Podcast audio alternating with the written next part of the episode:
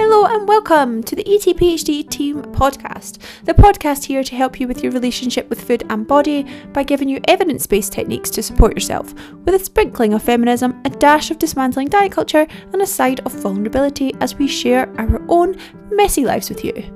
I'm Emilia, a registered nutritionist and PhD with the sole purpose of making your life happier and healthier. If you love it, please do go wild and share it, and if you're ready for support with our coaching, details are in the show notes. Team podcast. Today's episode is all about finding a healthful balance with your relationship with exercise. We talk so much about your relationship with food, but one of the core pillars of the ETPHD method is exercise and training and how this can complement your health. So many of us think about exercise as a way to punish our bodies or to burn off calories or to maintain or to develop a certain aesthetic. This episode is for you. Hello. So, on this episode, I'm going to be covering how to move away from training and eating for how you look and moving it towards training and eating for how you want to feel and ultimately for your health. We really want to heal this dysfunctional relationship specifically with exercise. So, obviously, we talk a lot about nutrition on this podcast, and predominantly we're talking about nutrition, but I think that we often underestimate how much our relationship with exercise kind of ties in with that. So, so many so, so many of you will come to me with the question saying, "How can I stop thinking about exercise for the way that I look and start thinking about exercise for the way that I want to feel?" And I think the reason we kind of start off in this toxic relationship with exercise is ultimately like such a cliche, but diet culture.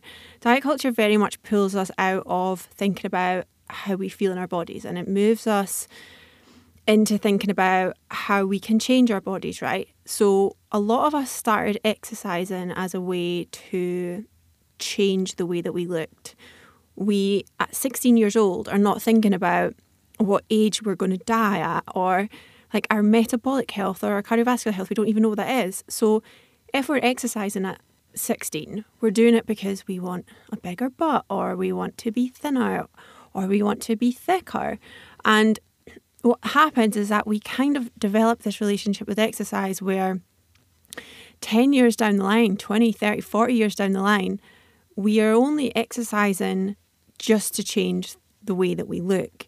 And what happens is we start to feel guilty if we're not exercising, and we start to feel guilty when we take rest and we genuinely believe that it's changing our body in some way. So I want to cover that narrative in our heads, like the, the stories that we're telling ourselves, and I want to cover, as always, a bit of the research behind that. The reason that this is really important is that, first of all, focusing on how your body looks just with exercise can become unbelievably boring very, very quickly. Um, nobody wants to hear you talk about getting a bigger arse. Like nobody cares that you're training for the way that your body looks. And if you want to exercise consistently for the rest of your life, focusing solely on how your body looks is going to get really, really boring, and your motivation to exercise is going to dwindle very, very quickly. Um, if you're only looking at exercise and food through the lens of weight loss and weight maintenance, it creates ultimately very disordered thinking patterns and very disordered behaviours around this. And we know from the research that women who invest more energy into their appearance are more likely to experience body dissatisfaction, disordered eating, and lower well-being. And there's also a lot of research around body neutrality and focus on what focusing on what our body can do rather than how it looks ultimately creates a more positive body image.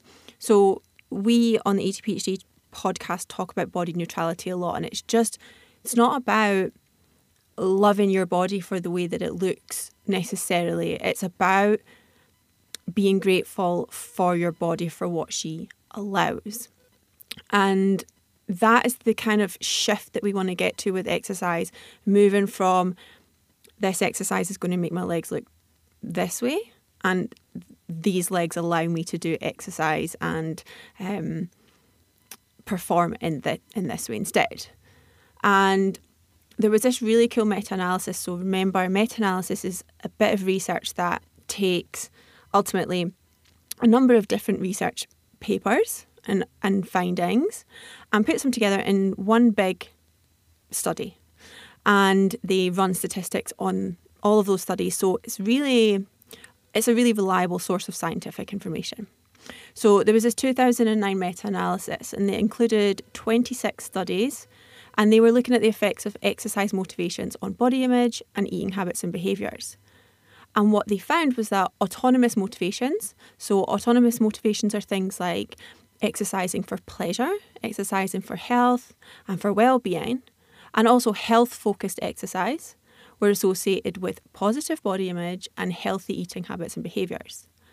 On the flip side of that, exercising for appearance related and other controlled reasons was inversely related to body image and healthy eating habits. So if we're thinking about exercise and we're thinking about it in terms of I'm exercising to change the way that my body looks, we're much more likely to actually have a negative impact on our body image and a negative impact on our, eating habits and ultimately our potentially disordered eating habits. And we know that consistently from the research. So that's why it's so, so important to start thinking about exercise away from the way that your body looks. What I also really wanted to touch on was this idea of exercise addiction, because for a lot of you who focus exercise solely on the way that your body looks, you also have signs of, I'm kind of going to use quotation marks here, of exercise addiction. Loads of you feel like you're unable to take time off because you think it's going to change your body in some way. And what's again really interesting with the research is that with exercise, we tend to see an improvement in body image, self efficacy, body functionality appreciation, and I'm going to touch on what body functionality is and obviously, of course, fitness. But this is only up to a certain point. Because after that point, a higher prevalence of exercise actually appears to be associated with a negative body image. So we don't like, we want to encourage movement and exercise to support your body image, but again, not excessively so. And so when I'm talking about exercise addiction and why I'm using it in quotation marks is that it's not technically an addiction. So, a number of studies have reported on individuals who exercise excessively and feel unable to stop despite negative consequences. But there's still insufficient evidence to kind of categorize exercise as an addictive disorder. But again, a meta review that was published in 2020. So, in this specific uh, piece of research, they included 17 studies. And they found that exercise related symptoms corresponded with seven of the nine DSM 5 criteria for gambling disorder. So, DSM 5, um, their criteria are kind of the diagnostic criteria that, that we use for mental health disturbances. And so, like I said, seven of the nine DSM 5 criteria for gambling disorder corresponded with these exercise related symptoms. And as a result of this meta analysis, what the, the researchers did is they suggested um, 10 specific criteria for exercise addiction. And I'm going to read these out to you because I want you to think, as I read these out, do I relate to any of these criteria? Do I resonate with any of these things that I'm about to say?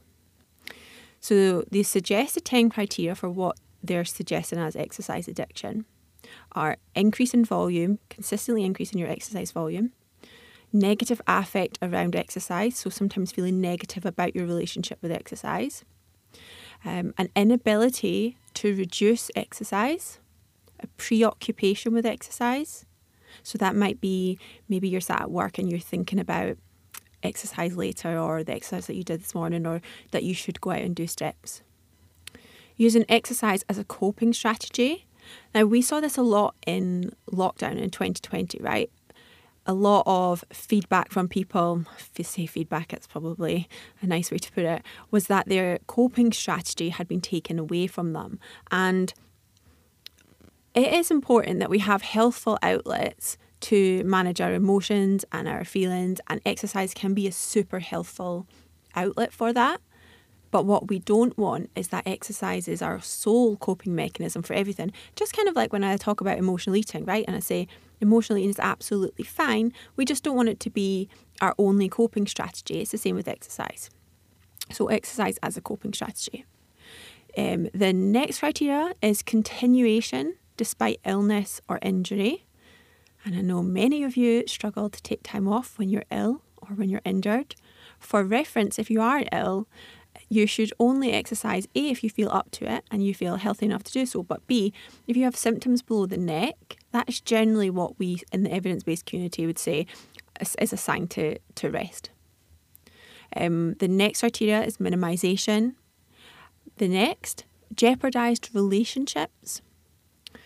Continuation despite recognising the consequences. And guilt when exercise is missed. So, those are the 10 criteria that the researchers suggested was to do with exercise addiction. And I want you to think how many of those do I relate to? And if you, you know, have checked some of them off, it might be a sign that actually you do need to do some work on your relationship with exercise as well, potentially as your relationship with food. So, we know that body satisfaction, like I said, generally improves alongside improvements in fitness. But what we also know is that this is not because of the changes in how we look. So sometimes we think, well, I'm exercising regularly and my body image is improving. It must be because my butt is getting bigger, or because I'm getting a, you know, I look leaner, or you know, or I don't look leaner, I look thicker. Um, and we think it's because of these physical changes, but it's actually not. A study in 2011 looked at fitness interventions designed specifically to improve body image. What was really interesting is that the objective changes in fitness explained less than 15% of the variance in body satisfaction. It was actually the subjective feelings of the participants that explained more of the changes in body satisfaction than the physical itself. What that means is focusing on body functionality, i.e., what our body allows, might actually play a bigger role in explaining these improvements in body satisfaction than the aesthetic changes itself. So, again, focusing on body functionality and the kind of physical changes within ourselves as opposed to the physical external appearance is super important. There is an association between body fat and body satisfaction, and I, and I think that Sometimes we downplay this because we talk about body image, and body image is a perception, right? Body image is about how we think, feel, and act in relation to our body and how we perceive it. It's less so. Sometimes we talk, sometimes you'll say, Oh, I don't like my body image, thinking it's to do with the shape of your body or the way that your body looks, but it's really about body image is about our perceptions. And as a result of that, what we find, I think, a lot is, you know, coaches who are trying to do similar work to ETPHD or, or within this space who are um, trying to improve people's support people to improve their body image. They say, well, body image has got zero to do with your body. And as much as it, it doesn't, it's about our perception. I don't think that we should minimise the fact that there does appear to be this association between body fat and body satisfaction. Um, but interestingly, some research in 2010 highlighted, highlighted that this association between body fat and body satisfaction is actually less prevalent in those who regularly exercise and those who play sport. So, the reason this is relevant is if you're somebody maybe in a larger body or potentially in a relatively smaller body, maybe on the um, more lower end of the BMI scale, you may see some associations with your body fat and body dissatisfaction. So, specifically, really, if you're in a larger body and you're struggling with body satisfaction, one way to support yourself with this is actually to do regular exercise or play regular sport, which is unsurprising given the fact that we know the research is there that people who exercise tend to have a better body image. I want to. I think it's really important, right? If you're trying to move away from understanding that, or focusing exercise on the way that your body looks, I think it's really important that we actually understand all of the things that exercise does away from how our body looks. And that would be a podcast in itself. And obviously, with these solo podcasts, especially, I don't tend to keep them very long because I know you're all got busy lives and got shit to do. Um, most importantly, if we look at the energy expenditure of our bodies, we often overemphasize how much we think exercise plays a role in this. So let's take our energy expenditure as 100%. 60 to 75% of that is used for our basal metabolic rate. So, like the predominant energy requirement for our for staying alive is literally staying alive. It's our basal metabolic rate. Ten percent of that is on the thermic effect of feeding, so the energy required to uh, digest our food. And then fifteen to thirty percent of that is on the thermic effect of physical activity. So it, you might be on the higher end of that, up towards 30% if you do a lot of exercise or you have a high output. But that's not the gym time. That's 15 to 30% of your total daily energy expenditure is on the thermic effect of physical activity. That's total physical activity, which might include exercise, it might include um, your walking to work, your fidgeting, etc. So we massively overemphasize this contribution to exercise. Exercise is probably a maximum of 4% of your day. Ideally, you're, you shouldn't be exercising for more than an hour a day unless you know you're training for something specific. I'm not going to say like you should or shouldn't be doing X amount of work um, or X amount of training. But it, on, in, on average, it's about 40%, 4% of your day, um, which is nothing. And yet you feel guilty when you don't do that 4% of your day and you think that you shouldn't eat in a certain way because of that 4% of your day being different. And yet, up to 75% of your expenditure is already the same from your BMR, and then another 10% on top of that from the thermic effect of eating. I think one of the reasons for this is that most people overestimate the calorie requirement of exercise, especially as you know, people who use fitness trackers, fitness trackers are not accurate. There was one study in 2017 that showed that Apple Watches had an error rate of up to 40% for energy expenditure. So, if we look at an example of someone who burns about 200 calories in exercise, you think that you've burnt about 200 calories, but you might be expending anything from 120 calories to 280. And if you look at that across the day, you might think you're expending 2,000 calories, but actually it could be anywhere between 1,200 and 2,000 2,800 calories. Um, so these fitness watches are really, really not accurate for energy expenditure. We've seen this time and time again in research, and yet when you don't train and your fitness watch says it's a couple of hundred calories different from the days that you do train, you feel guilty and you feel like it's going to impact your body composition. It's really, really not.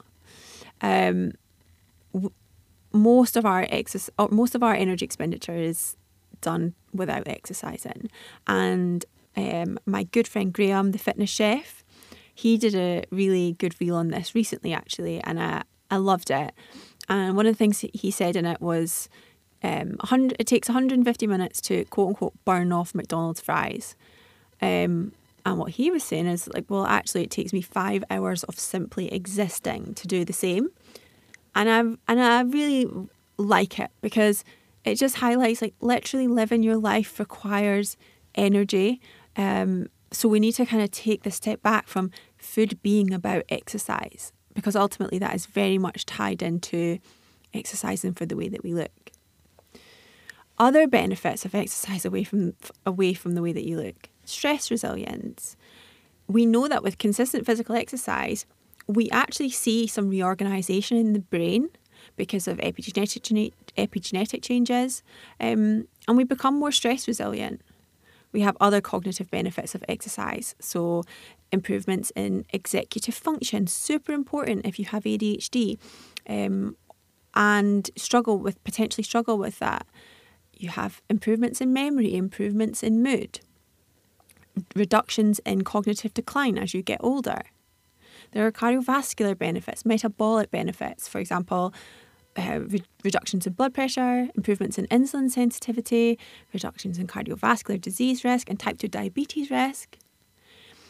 With um, if you're somebody on a fertility journey, exercise improves fertility or is associated with higher rates of fertility, should I say. It improves our psychological well-being.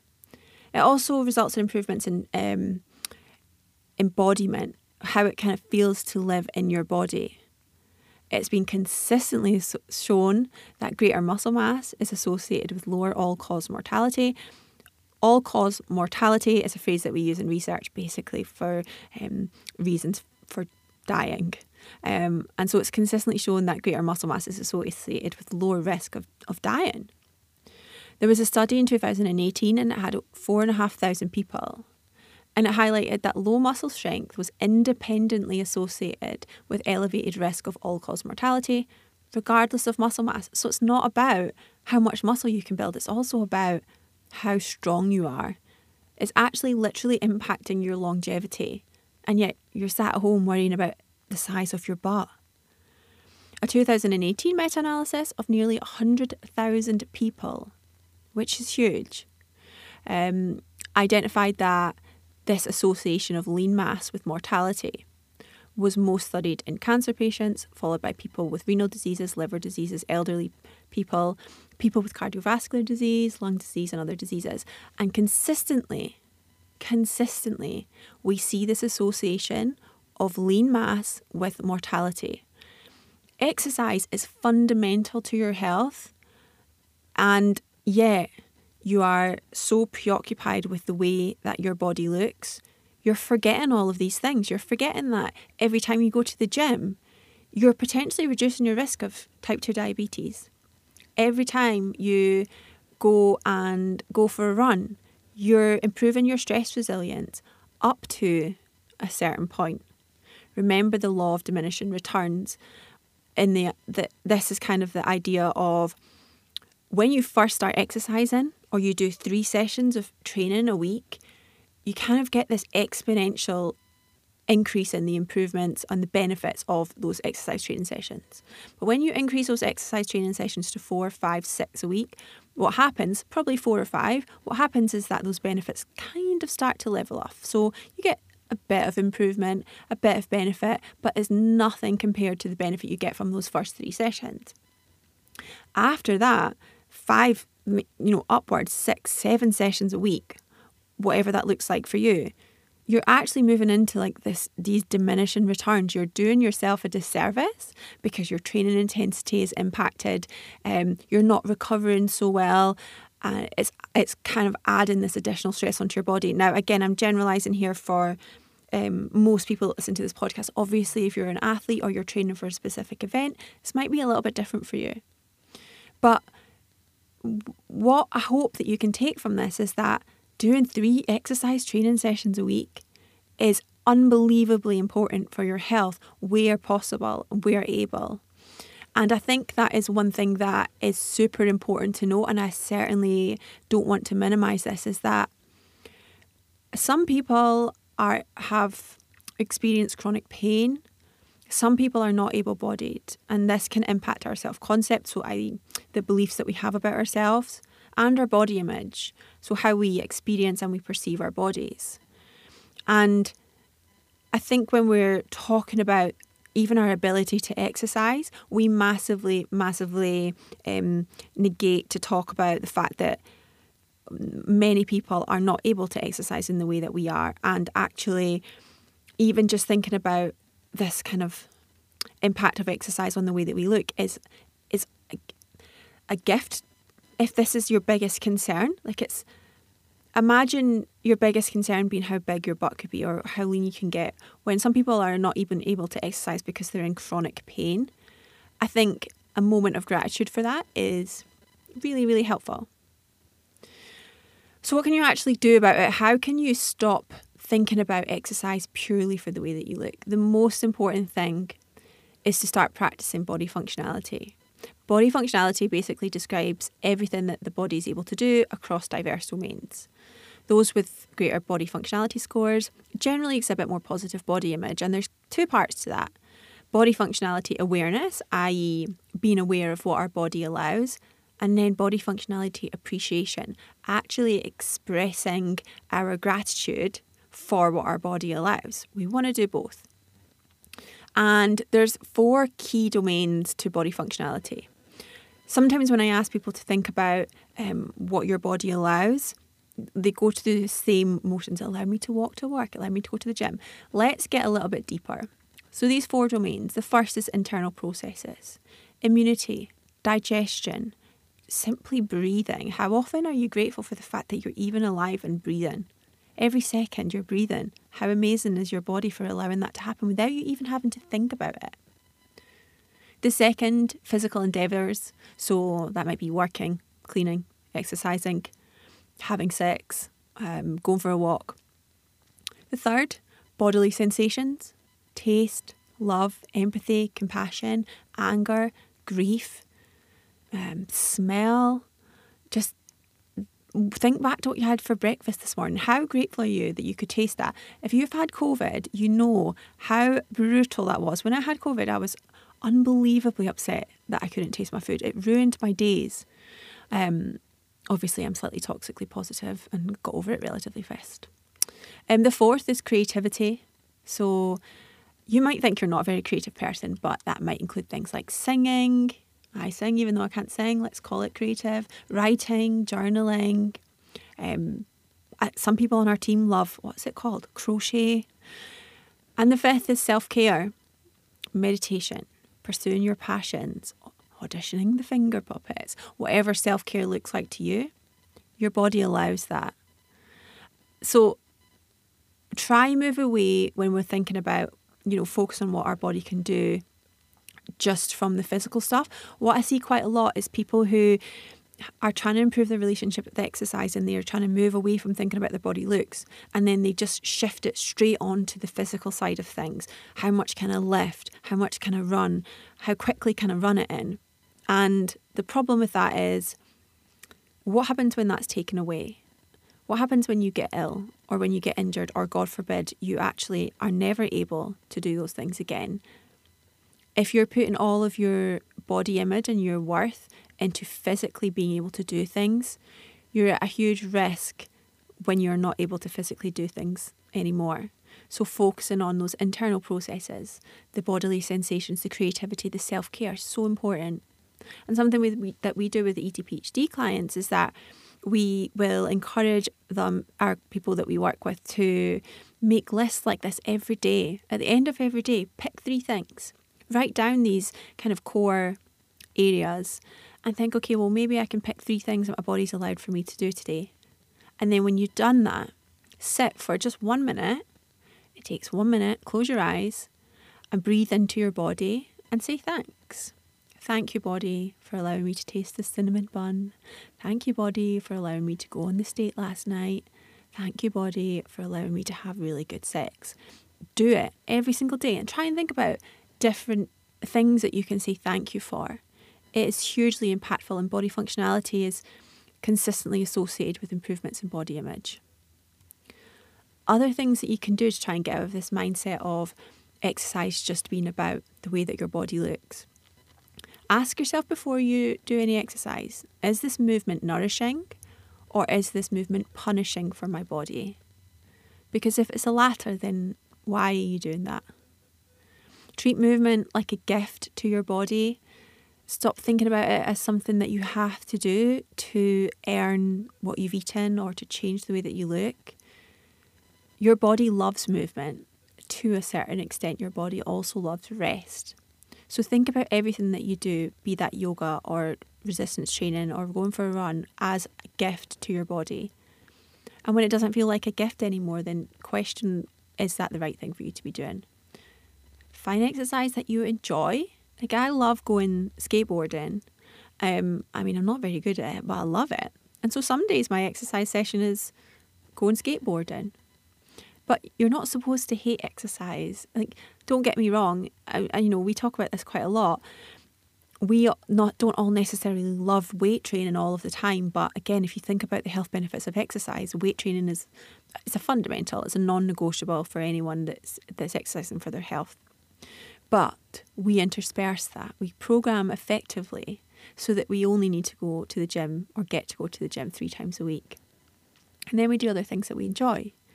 And, and on that note, try different movements. So range from, you know, gentle movement to more intense movement and give yourself some flexibility in your routine. For so many years, I went to the gym five days a week, if not six days a week, and consistently did the same lift. Uh, it makes me want to die just thinking about it, but I loved it at the time. But I didn't give myself any flexibility so that if I did miss a day, I felt guilty because I'd fallen out of my routine. And just like when we talk about food and the perfectionist mindset with food, we, we use food as a way or being perfect with our food as a way to find control. Sometimes we do that with exercise too. And it's really important that you give yourself unconditional permission to train differently should you want to do that. And I was speaking to one of my clients recently who wanted to incorporate circuit classes into her training. And she said, Well, is this going to impact my body composition? And I was like, Realistically, the difference that's going to make to your body composition is trivial compared to the difference it's going to make to your life if you actually enjoy doing it. Stop wearing your activity tracker if it's triggering for you. If you struggle with equating exercise to uh, calories or to the way that your body looks, take off your damn tracker. It is not helpful to you. You don't need it. And you'll be very, very surprised actually at how easy it is to take it off and leave it off, even though the thought of it is quite uncomfortable. Some people find things like log and lifts helpful. So when you're trying to move away again from thinking about looks, focusing on strength can be quite helpful. But some people actually find that just a new tr- kind of trigger and focus. So be a bit aware with yourself on that one. When you go to the gym, stop taking so many selfies. Wear like clothes that are comfortable to you. I was talking to someone this, about this the other day. I remember the days I'd go in and I'd wear my matching lycra outfits and um, my sports bra and my trainers and my socks. Everything would match, and I would go in and I would take 10 selfies in the mirror and then every time I was lifting I wanted to see like my angles and oh it was just grim um, it's all body checking and if you're con- if you're associating the gym with body check-in, then you're associating the gym with the way that your body looks. Put on some comfortable clothes. So nowadays I wear leggings. I wear a baggy t-shirt that comes down to like just above my knees. And I'm going to be honest, I I look pretty foul, but I get in and do the job and then I leave, and it's not about the way that my body looks. Include some somatic work. Somatic work is obviously, I mean, for me right now, it's a bit of a buzzword, but it encourages you to come back to your body so that you can learn to start listening to her again. This is something that you're missing if you're consistently exercising for the way that your body looks or for calories. You're consistently exercising from this external driver, right? This extrinsic motivation. What you want is to start exercising for in, from intrinsic drivers. So, how your body feels, how you're gifting your body, how you're nourishing your body. And in order to do that, you need to actually understand how your body feels. And so, somatic work, whether that be yoga or doing body scans or some mindfulness practice, will really help you start to recognize how your body feels in response to these things. I think sometimes, especially with people who over exercise a little bit, we don't even understand how good our bodies are supposed to feel. I know for me, when I was competing, I think I was just in a chronic state of exhaustion all the time, especially at the kind of end of prep. And it took me years to figure out actually, my body is supposed to feel relaxed. My body is supposed to feel chilled and energized and rested.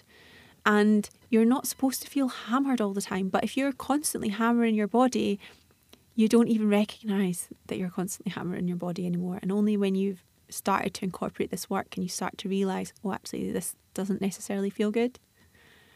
Practice gratitude. And I mean, that falls into body functionality appreciation. But every day, I think Oprah taught me wake up and say thanks for being alive. Gratitude is consistently associated with um, improved overall well being, um, improved body image. And when I've talked a lot about body image in this podcast, and the reason for that is when you have a more positive body image, you're much more likely to treat your body well.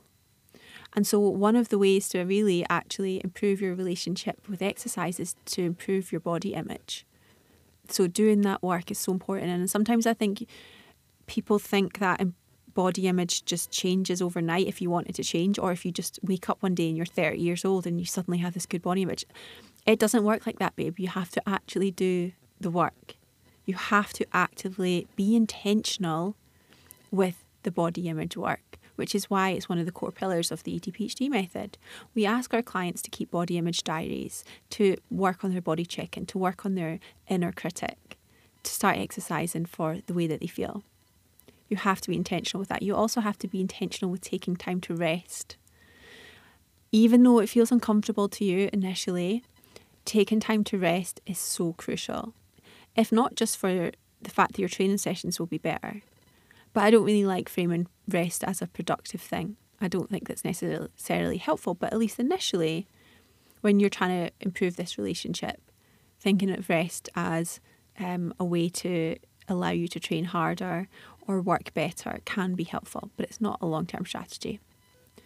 Unfollow people who leave you comparing your body or people who promote exercise solely for aesthetic reasons. Now, I'm not against people that say these are top five exercises to improve your glutes or to increase your butt size. Like, I'm not against that. But if that's all your timeline is, what do you think is going to happen when you go to the gym? That's all you're going to be thinking about, right? Get curious about what your need to be perfect with exercise and your food is doing for you. I think it's really easy to kind of brush it off as just like this disordered, like dysfunctional relationship with exercise. But there's a reason that you're you feel so drawn to exercise, and there's a reason that you're so focused on the way that your body looks. What is that reason? Sometimes we are so focused on our, on our exercise and the way that our body looks, and maybe our food, because it's much easier to be so focused on those things than to be focused on parts of our life that are not fulfilling us anymore. And it's can take some time to recognize what that might be for you, but it's certainly worth doing some writing and journaling around. When you notice thoughts and stories in your head coming up saying, you know, you should be exercising or this exercise is not optimal for the way that you look, etc., ask yourself, like, is this thought or is this fact? And is this thought actually helpful to me? Make sure you're scheduling time off um, and manage the time that you're spending in the gym. I think back to the times that I used to spend two hours in the gym and I just think, how on earth did I get anything else done in my life? Like now, if I get three sessions in a week and I'm doing 40 minutes a session, I'm buzzing off my tits because I can't believe I've managed to fit that in. And I'm not a super busy person anymore. I do have time management and boundaries pretty in place. But think what else you could be doing with that time when you're doing all of those excessive hours in the gym. You could be out living your best life. A few additional kind of closing things to consider is that your body is not always going to be there. She is literally the one vessel that you have. And imagine you just woke up tomorrow and you couldn't move the way that you do now. You couldn't see the way that you see now. You couldn't feel the way that you feel now. How would it feel to have all of that taken away from you? And sit with that for a second because she's not always going to be there. So she deserves you to treat her well whilst she is. Your body is going to change. It changes every single day and it's going to change every day for the rest of your life.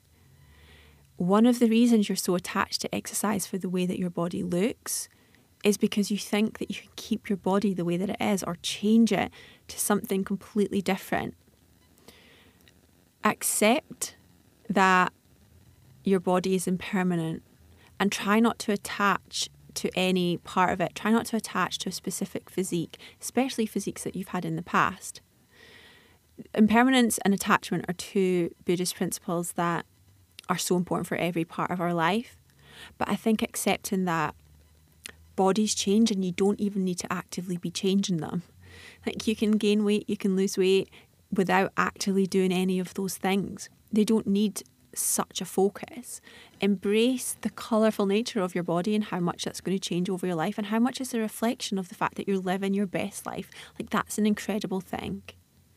Exercise regularly, but focus on how it makes you feel, the way that it takes you out of your head, the way that it nourishes you, and less on the calories it's burning. What you want to do is just fall in love with what your body allows you to do And this is going to help you so much in terms of your body satisfaction, your relationship with exercise, your relationship with food, your relationship with other people. Exercise is there to support our health, like our psychological health, our physical health. It's not there to burn calories. So take off your fitness tracker and try and do try and shift the focus onto some of the things that we spoke about today.